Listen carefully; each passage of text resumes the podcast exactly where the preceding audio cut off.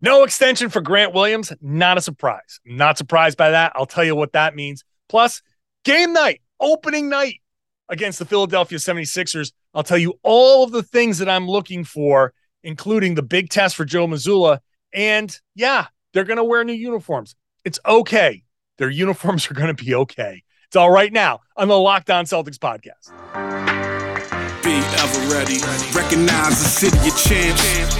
Boston, baby, we do what you can. Locked on number 18, Tatum and Brown, J-Team. Step back, we gon' wet that and slay teams. Of course, the Celtics, who else could it be? Screaming like KG with the Larry O.B. Corrales above average, assessing the team status. Best daily pod, no cap, salary matching. Clutch like Bird the DJ, keep John on replay. Primetime, dapping up the truth on the sideline. Raining J's, how it started, raising banners, how we finished. Locked on Celtics pod, home of the winners. B.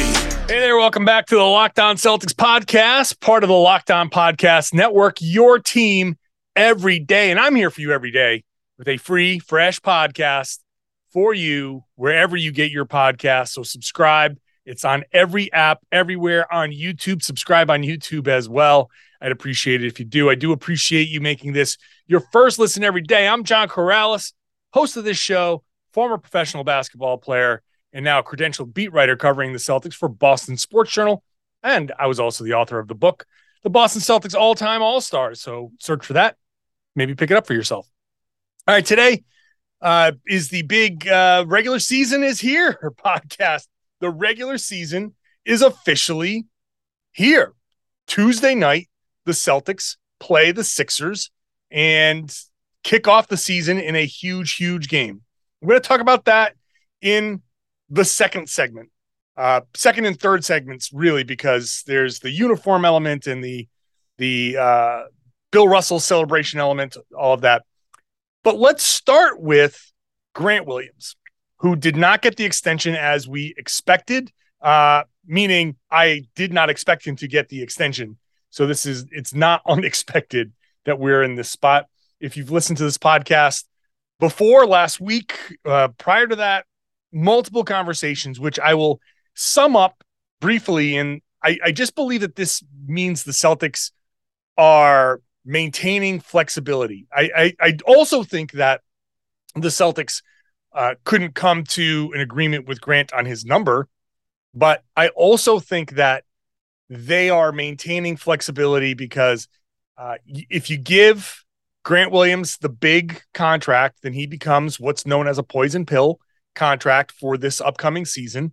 And what that means is, in a trade scenario with another team, the other team, for salary matching purposes, because you have to match salaries within a certain range in the NBA, for salary matching purposes, the other team considers Grant at the average of all years remaining. So this year plus whatever, 4 or 5 year, whatever the extension is, 4 years and whatever. So the average of that number is what they're working with for the salary match. The Celtics are working with his current $4 million or so. So the average could be upwards of $10, $11 million, depending on the number. The Celtics would be working with $4 million. If there is a trade and if Grant Williams is included, then that complicates things. And the Celtics just don't want to complicate things. As I've said before, and maybe you didn't hear it on another podcast, is very simple. Grant Williams. I think he's a really good player. I think he's going to help the Celtics. And if the Celtics decided they wanted to lock him up long-term, totally fine with that. However, he's also not the type of player that you tie yourself up, you handcuff yourself over. He's a really good player, but he's not the type of player that should spoil a trade for a big-time player. And if what Grant Williams does this season is enough where another team's like, okay, we got to get rid of this guy, but we're very willing to take Grant back and, make that part of, like, we find the value in his skill is that's something that we're willing to do. Then you don't want that to be complicated by, now we're going to bring in a third team, because third teams don't want to get involved with a Grant Williams trade.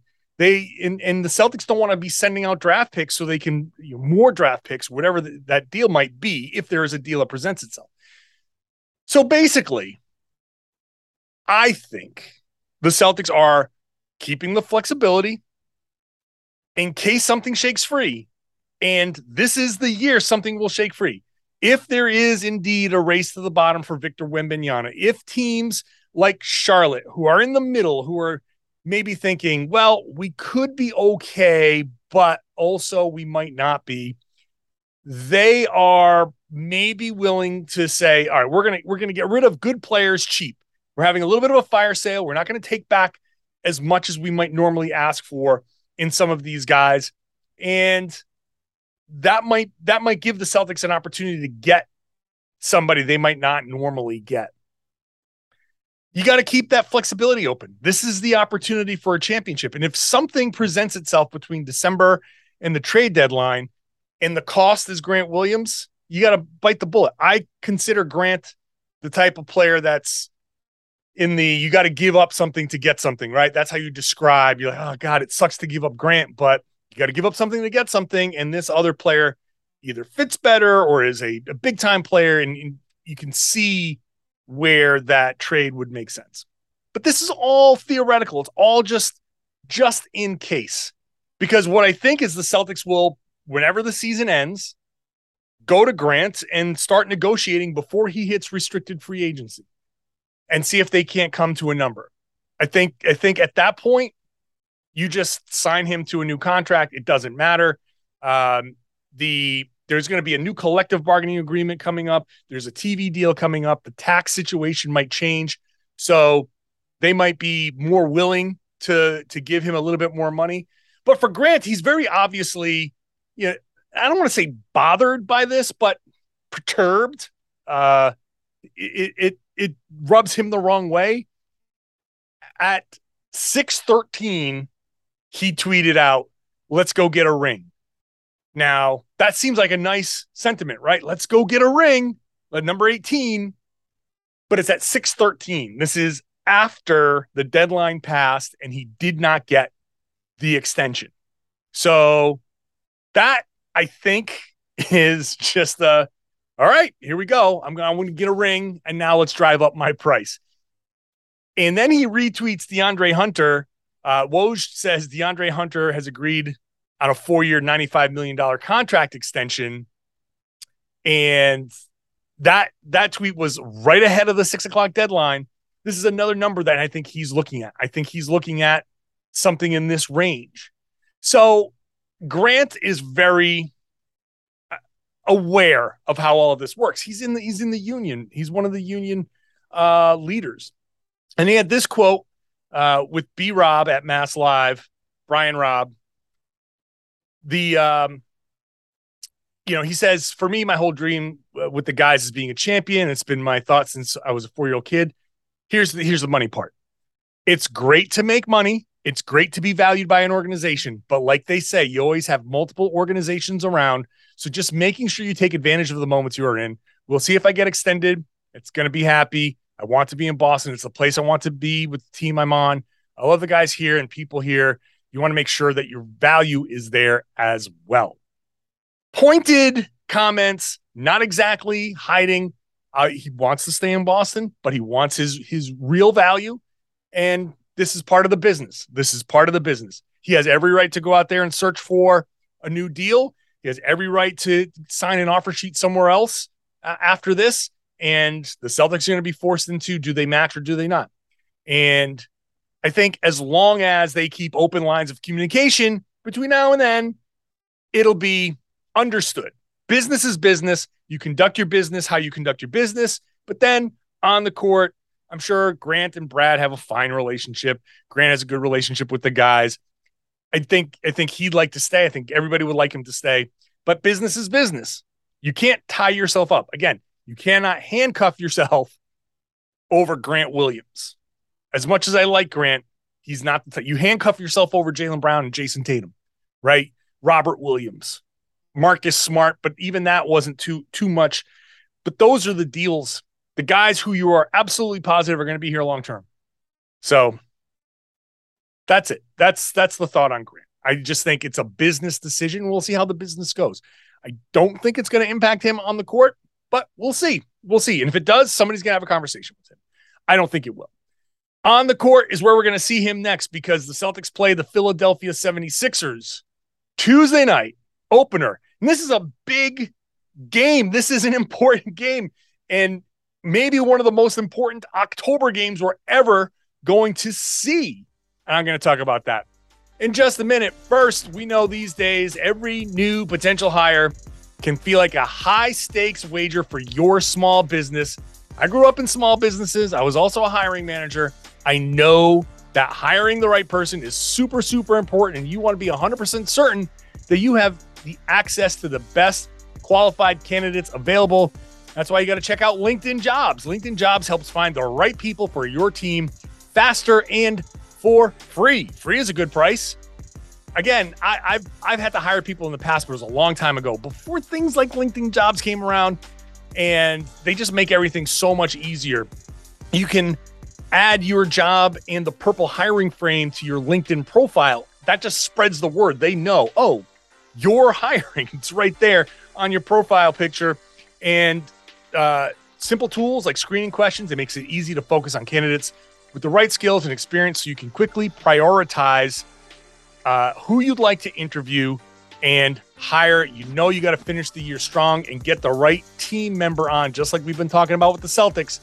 Getting the right person on the team is going to help you. So small businesses rate LinkedIn Jobs number one in delivering quality hires versus leading competitors. LinkedIn Jobs helps you find qualified candidates you want to talk to faster. So post your job for free at LinkedIn.com/LockedOnNBA. That's LinkedIn.com/LockedOnNBA to post your job for free. Terms and conditions apply. Thanks for making Locked On Celtics your first listen every day. Now go make your second listen Game to Game NBA. Every moment, every top performance, every result. Locked On Game to Game covers every game from across the NBA with local analysis that only Locked On can deliver. It's a new thing that we've got on here. Game to Game, Locked On NBA. It's available on the Odyssey app, YouTube, or wherever you get your podcast. I highly suggest you subscribe to that podcast. All right, Celtics, Philly, big opening night. And these opening night games are always a big deal. Obviously, you're kicking off the season.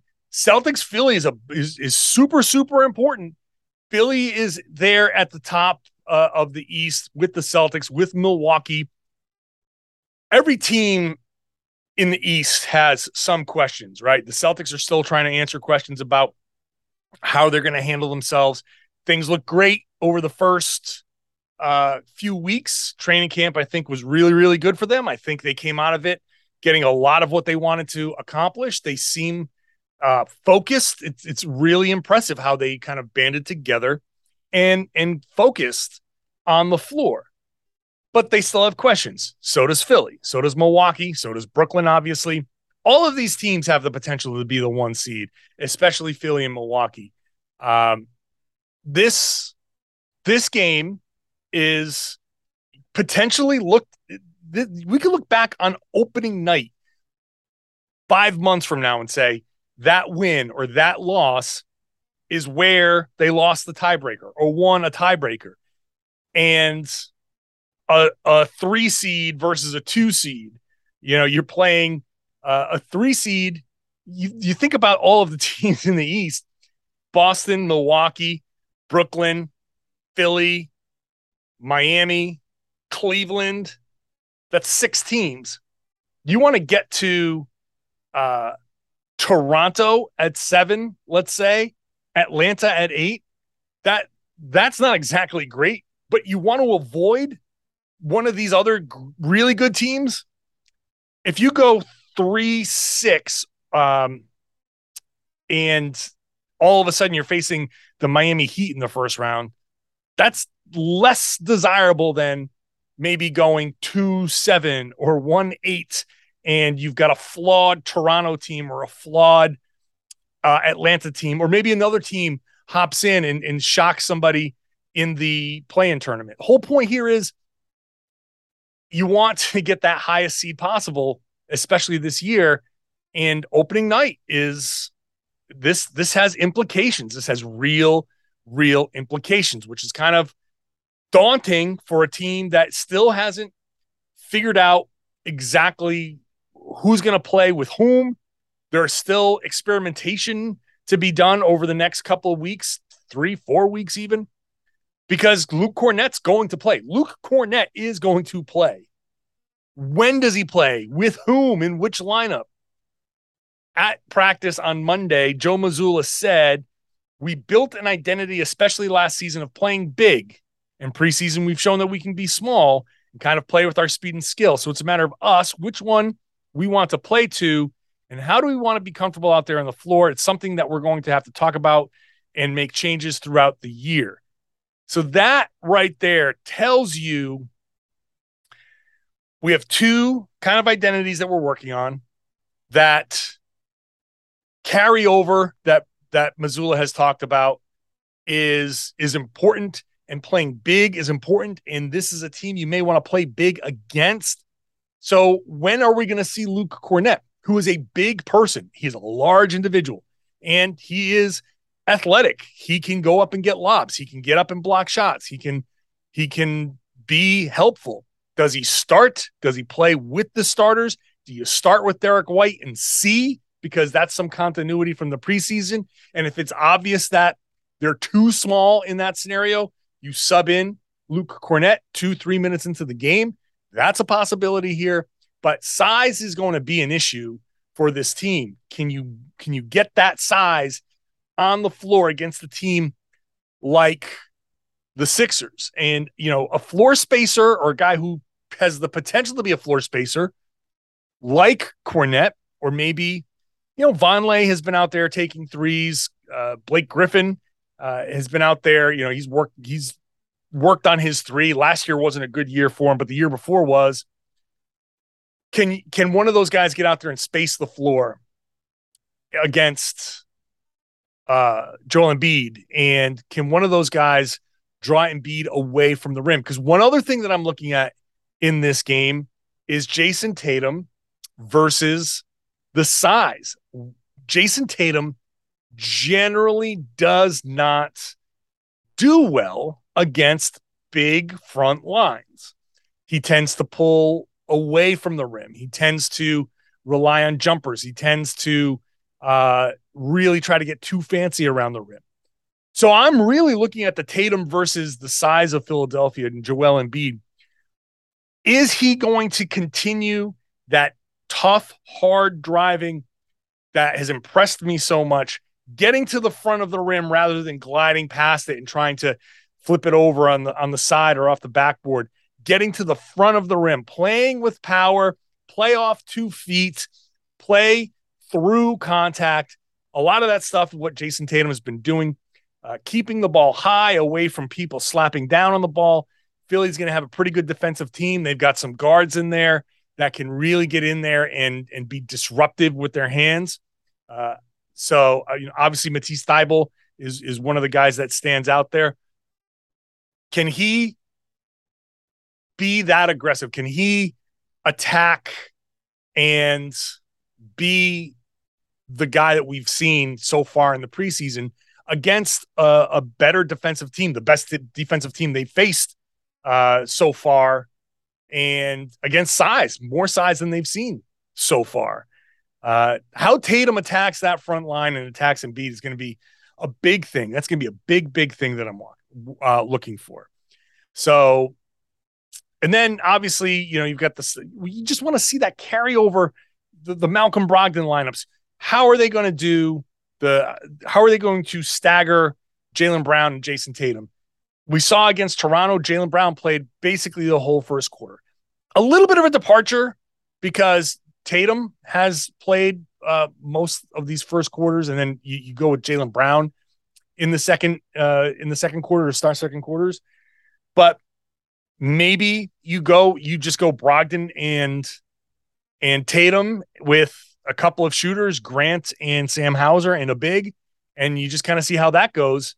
And maybe that's a way for the Celtics to do what they've done all preseason, which is pull away in second quarters, play a tight, tough first quarter, then pull away and get some distance in the second quarters. I think they've won second quarters by a fair amount in the preseason. and they want to see that trend continue. I want to see how they do against Philly. I don't think Philly is a deep team. So that second unit is going to be another thing to watch with Brogdon and how Brogdon is going to be deployed and which star is going to be next to him in that second unit. And then obviously the Al Horford guarding Embiid. I assume that Horford's going to go out there and play whenever Embiid is on the floor. Celtics might get lucky here in the sense that I don't think Doc is going to go out there and play Embiid 40 minutes to open the season. I think he wants to preserve Embiid. So you might see a little slow ramp up there too. So if Embiid plays 30 minutes and Horford plays all 30 Embiid minutes, then that's fine. So that's going to be something that I'm looking for in this game. And then maybe the biggest of all is Joe Mazzulla.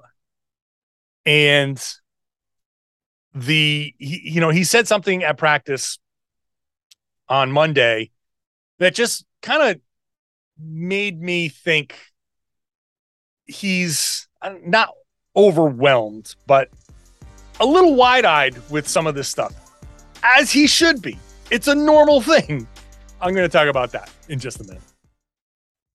Thanks for making Locked On Celtics your first listen every day. You can also make Locked On NBA your second listen every day. Locked On NBA, rotating hosts all week. I normally host on Wednesdays with Jake Madison. I won't be this week because I'll be at the Garden covering the Celtics and doing the Locked On Celtics podcast for you. So that's going to be a late night. That means somebody's subbing in for me on Locked On NBA, but I'm usually there on Wednesday. So make sure you're subscribed. Get it on the Odyssey app, wherever you get your podcast. Also on YouTube. It's a great look at the biggest stories around the NBA Monday through Friday. Joe Mazzulla was asked about, this is your first regular season game. I, on Boston Sports Journal, wrote my Celtics season preview. I started it out by saying that Joe Mazzulla went into the summer wishing that he would come out of it as an NBA head coach. And he did, except he was hoping it would be with the Utah Jazz. And this situation is almost like wishing on a monkey paw, where you tell the monkey paw, I want to be an NBA head coach. And the monkey paw curls the finger. And then you cut to the news report of Ime Udoka getting suspended and Joe Mazzulla getting the interim head coach. It just is a slam together, get the job a few days before training camp. No time to come up with your own plan. No time to hire your own assistant coaches. No time to do anything but go with the flow and basically try to play Ime Udoka's sheet music. And through it all, if he's a normal human being, which, he is, there has to be a moment where he's in his office or at home or stuck in traffic in his minivan, and he says, I can't believe that I am the head coach of the Celtics. There has to be a moment where he's just like, oh my God, what is happening here? Because I have those moments, and I'm just writing about the damn team. He's just got to be every once in a while. And he says, quote, I've definitely had moments of gratitude. I have moments of like, it's special to be here. You have to take those moments in, but at the same time, I think you have to focus on the most important thing. And then he goes on about the game and how do you execute and all that stuff. But that's code. Like that moment, the moment of gratitude, the moments of like, it's special to be here, that's the moment where he's like, I'm shocked and amazed, and I can't believe that I have this job. And yeah, that's gratitude. That's, it's special to be here, but oh my God, he has to. That's just a normal reaction. But he's also really smart. He's a really smart guy, and he has the team focused, and the regular season is going to be interesting for him. I'm impressed with how he's had the team ready to play, focused, detail-oriented, all that stuff. I'm impressed by that. But it's kind of easy. That was kind of the easy part. And I don't want to say it's easy necessarily, but that was the easy part because everybody wanted to get the Ime stuff quieted down. Very easy to rally these guys together and say, okay, we got to focus on this stuff. It's everybody wanted to put that other stuff out of their heads so they can focus on the task at hand. Now comes the regular season. What happens when you're up 16 in the third quarter and the other team goes on a run, a 14-2 run, and now you're up 4 going into the fourth? You know, do you hold it together? Can you process what's happening? Can you recognize what's happening on the floor? That stuff comes with experience, and he's only got a few years experience in the NBA. He's still very raw. Now, he might still be good and just, hey, some people are just great at a younger age. And that could just be Joe Mazzulla and be fine. Our questions will be answered early. He recognizes these situations. He recognizes lineups and patterns and all that stuff before anybody else does and makes the changes and everything's great. That could very well be. But we haven't seen it. We haven't seen a track record. We didn't see a track record from Ime Udoka either, but he just had so much experience that you felt better about all those years with Pop, the years across the league, playing in the NBA, having seen a lot of things playing in the NBA. He's been around the league for a very long time. He has seen a lot of the league. Mazzulla, when Robert Williams was drafted, Mazzulla was a head coach at a Division II school in West Virginia. So he hasn't seen a lot of the NBA. Not from this perspective. So experience is the best teacher in life, just in general in life. Me doing the podcast, having gone through certain things, I can now recognize certain things. I can be better about certain things. I can give advice to people about how to do stuff, where before I was flying by the seat of my pants and trying to figure it out on the fly. We need to see what Joe Mazzulla is going to do. What's it going to be like? And how quickly can he learn his lessons? Because he will screw up and he will have lessons that will be learned. How quickly can he learn those lessons? Can he apply them right away? That's going to be the big thing. And how does everybody rally around him? How do the guys rally around him? Everybody needs to be on the same page. Everybody needs to be rallying for one another for this thing to work this year. This is just everybody together, full team effort. We need to see that from day one, and we need to see it for, 8 months. So that's going to be the first moment of that is going to be against the Sixers.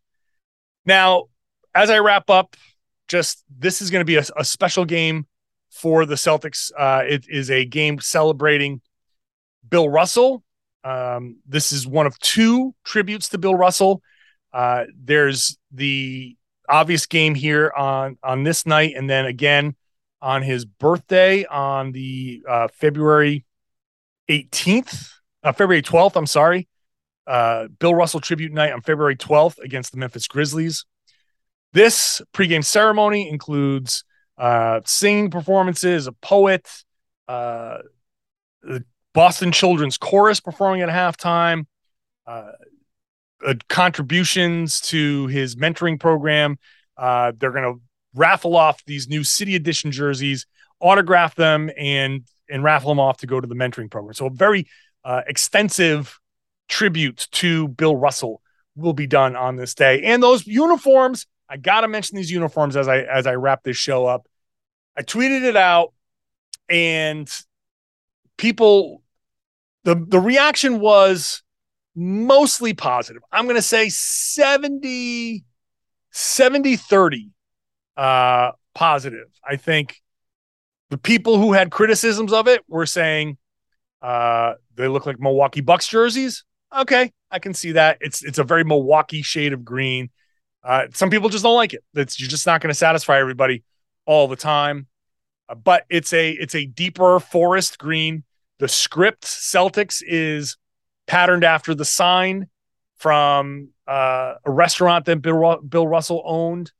And there are 11 diamonds down the side for 11 rings. The number 6 on the belt, surrounded by 11 diamonds. I like them. I like them. I like the black trim. I like the gold and black. There's a parquet kind of pattern in there and that piping on down the side. It's different. I like it. It's not the traditional Celtics green. That's okay. It's an alternate jersey. This isn't their all the time jersey. The standard green and white jerseys still exist. They're going to be used most of the time. But in today's NBA, this is just how it goes. There's an alternate jersey. These are the City Edition jerseys, and they're in honor of Bill Russell. Bill Russell had a hand in this, so he knew about this before before they were unveiled. And so that, to me, I'm in. It's great as an alternate. I'm fine with alternate jerseys. People don't have to lose their minds over every alternate jersey. Every time a new one comes out, it's, this is terrible. Just, I know that there's a Vistaprint tag on it. Just get used to it. Get over it. It's been around. These jersey patches are there. Just accept it and move on. This is how it is now. The number of people who are like, oh, Bill Russell really loved Vistaprint. Like, just lighten up, Francis. So I think these are fine. I've been on record. I think the Celtics City Edition jerseys one day should be the paint pattern from the gas tank on the side of 93 in, was it Dorchester there? Do that. That's as much city of Boston as anything. So do that. Do a brick. We want to do like some sort of brick freedom trail type of thing. Sure, give it a shot. What's the harm? It's just an alternate jersey. Let it go. I like these. These are clean. I like them. I will accept that they look a little too Milwaukee with that shade of green. But other than that, I think it's pretty good. Maybe they could have gone a little more Kelly Green on it, but that's fine. Minor thing. So enjoy that. I think a lot of people are obviously going to be snapping up these jerseys. So I think it's going to be a fun game, and obviously a special night honoring Bill Russell. They put the number 6 in the lane. That's a really nice touch, and I think it's just going to be an awesome night. So I will be podcasting after the game. Late drop for that podcast, probably like around 3 a.m. or so. So it'll be there for you when you wake up, or if you're on the West Coast, it'll be there at midnight, or if you're somewhere else in the world where plenty of you are, it'll be there at a time that is however many time zones away you are. For me, at about 3 a.m. Can't be more specific than that. Maybe you'll get it first thing in the morning. Maybe you'll get it on your way home from work, but wherever you are, I hope you enjoy the show, and I hope that you are a subscriber. If not, please subscribe. This podcast is daily, free, fresh podcast for you Monday through Friday. So subscribe on YouTube. You can watch the show on YouTube if you'd like.